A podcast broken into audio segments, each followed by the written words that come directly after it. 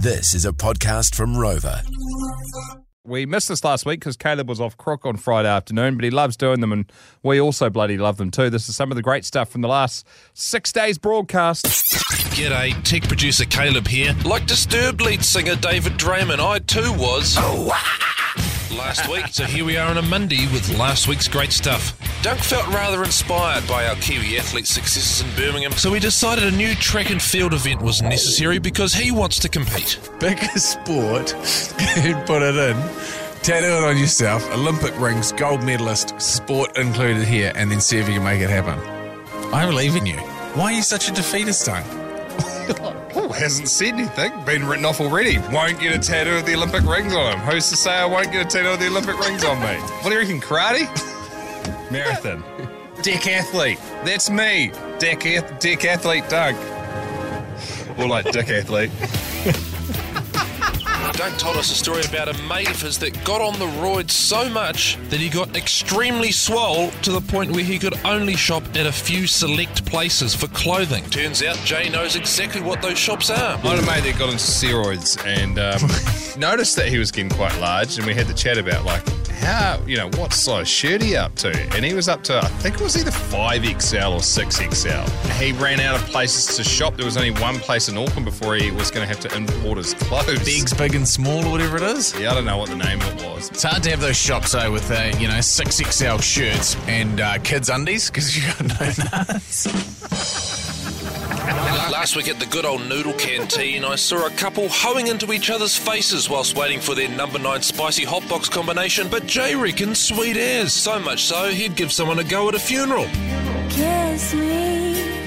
I reckon there's a time and a place. Nah, I can climb in. Absolutely climb into it. Would you it. pass at a funeral? Yep, yep. What, what better time? What better time to just you know take the moment as you know, just knowing that every every second could be your last. You're putting someone into a pine box into the into the big cookhouse or into the ground, and you should realise that if you're in love, then you need to take that moment and you need to express that love. I'm not saying that you should, you know, get busted having a couple of frames of shove piggy shove on top of the coffin. 11 past three, you're on the rock. Just saying. Off the back of some shove piggy shove, we got a call from Scotty who noticed a few metalheads getting a bit too into the tunes down south. So we were uh, working away in Christchurch and we were about to chip seal the top of Summit Road and we went up there in the morning to get it get underway and uh, there was a car parked on the side of the road with a young fella just kept smiling and I think the person in the passenger seat was he banging to music at his waist. Not sure what was going on but um, we had to wait for him to finish off and then we had to tell him to move on so we could close the road. People um, really love the Rock 2008. Like, really listen.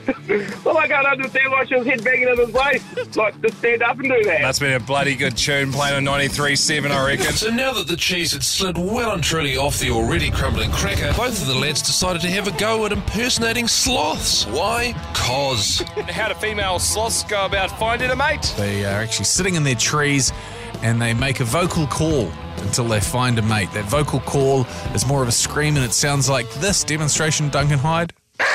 Female sloths don't actually have an elaborate mating ritual like most animals do. They simply scream like this from the tops of the trees for around about eight to ten days per month. They do it every 10 to 15 minutes until a mate comes along after hearing this. This week's great stuff is brought to you by Jay, who will do anything for some extra coin. What would you put on your bum for a dollar? No, we're not doing that. Okay, sorry. No. it's tomorrow afternoon. What are you Four. jumping your anug for a buck?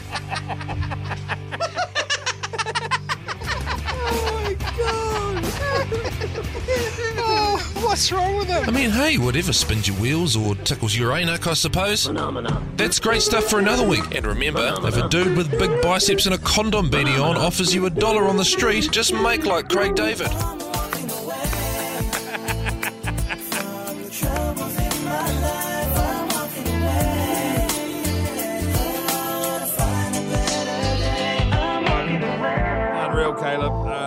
So, so good. I completely forgot about all of that stuff that happened. Big weekend, was it? oh, God, Dory over here, eh? Oh, man. I wouldn't pay us. The Jay and Dunk Podcast. Be a part of the team on Facebook or Insta at The Rock Drive.